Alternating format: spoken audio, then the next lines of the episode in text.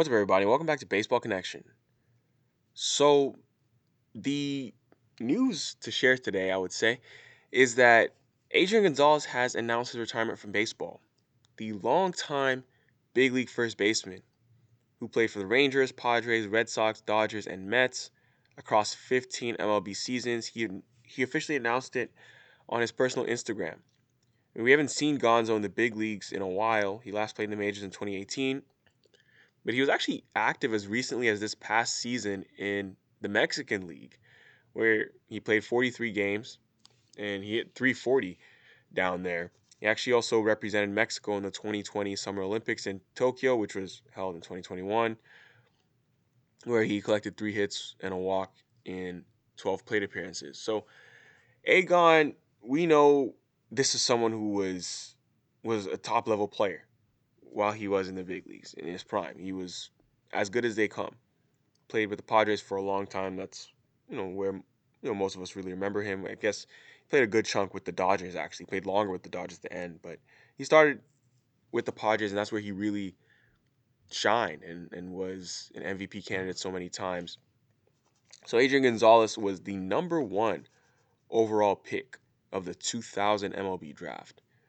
First overall pick, and that was coming out of high school, too. Out of high school in California. He was selected by the Marlins, but then he was eventually traded to the Rangers at the two thousand three trade deadline.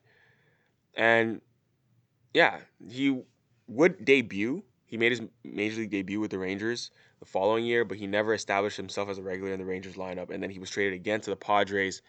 And he's a San Diego native and got to play for his hometown team, and that's where he really blossomed. He began a run of four consecutive All-Star selections in two thousand eight and then five consecutive seasons where you get M V P votes.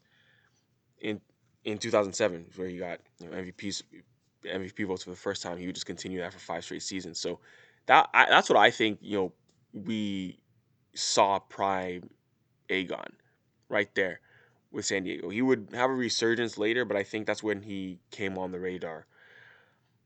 But when he only had a year of control remaining, the Padres saw he was going to become a free agent eventually, so they traded him to the Red Sox ahead of the two thousand eleven season. And with the Red Sox, he agreed to a big extension, seven years, one hundred fifty-four million dollars. And he had strong production in Boston. He won a Silver Slugger. He led the majors in hits in two thousand eleven. But the Red Sox had a really rough go in twenty eleven, you know, the whole chicken and beer fiasco and everything. He got traded to the Dodgers with a in a blockbuster deal with, you know, Agon, Carl Crawford, Josh Beckett, Nick Punto. They all went to the Dodgers at the twenty twelve trade deadline, and that was basically a salary dump. And then he went to the Dodgers and really solidified that Dodgers roster. And that was really when we saw the Dodgers become perennial contenders in the National League up until today. I mean, it started then, and it just continued for, you know, the next, basically up until now, a decade later. So he had four four plus productive years in L A, but then he started battling injuries, and that was kind of the beginning of the end. In twenty seventeen, he appeared in only seventy-one games, and he had been someone who was always durable his whole career. So we can characterize Adrian Gonzalez's career as someone where he he was depend you could depend on this guy to play every single every single day.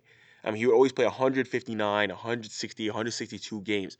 He would play, you know, almost every single game every year. That's what we knew Adrian Gonzalez for. Just the last Last few years, as as what happened with most players, he he started to break down, which is normal for a thirty-five-year-old.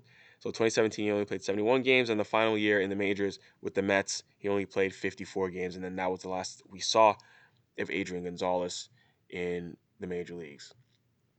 So, great career for Agon. Obviously, we'll get a lot of, I mean, he's he's not a Hall of Famer for sure, and he's definitely not, but he's a Hall of Very Good. You put a Hall of Hall of Very Good, and, you know, we, we enjoyed watching him play. And the teams that had him always have good things to say about him. Made a lot of money in his career.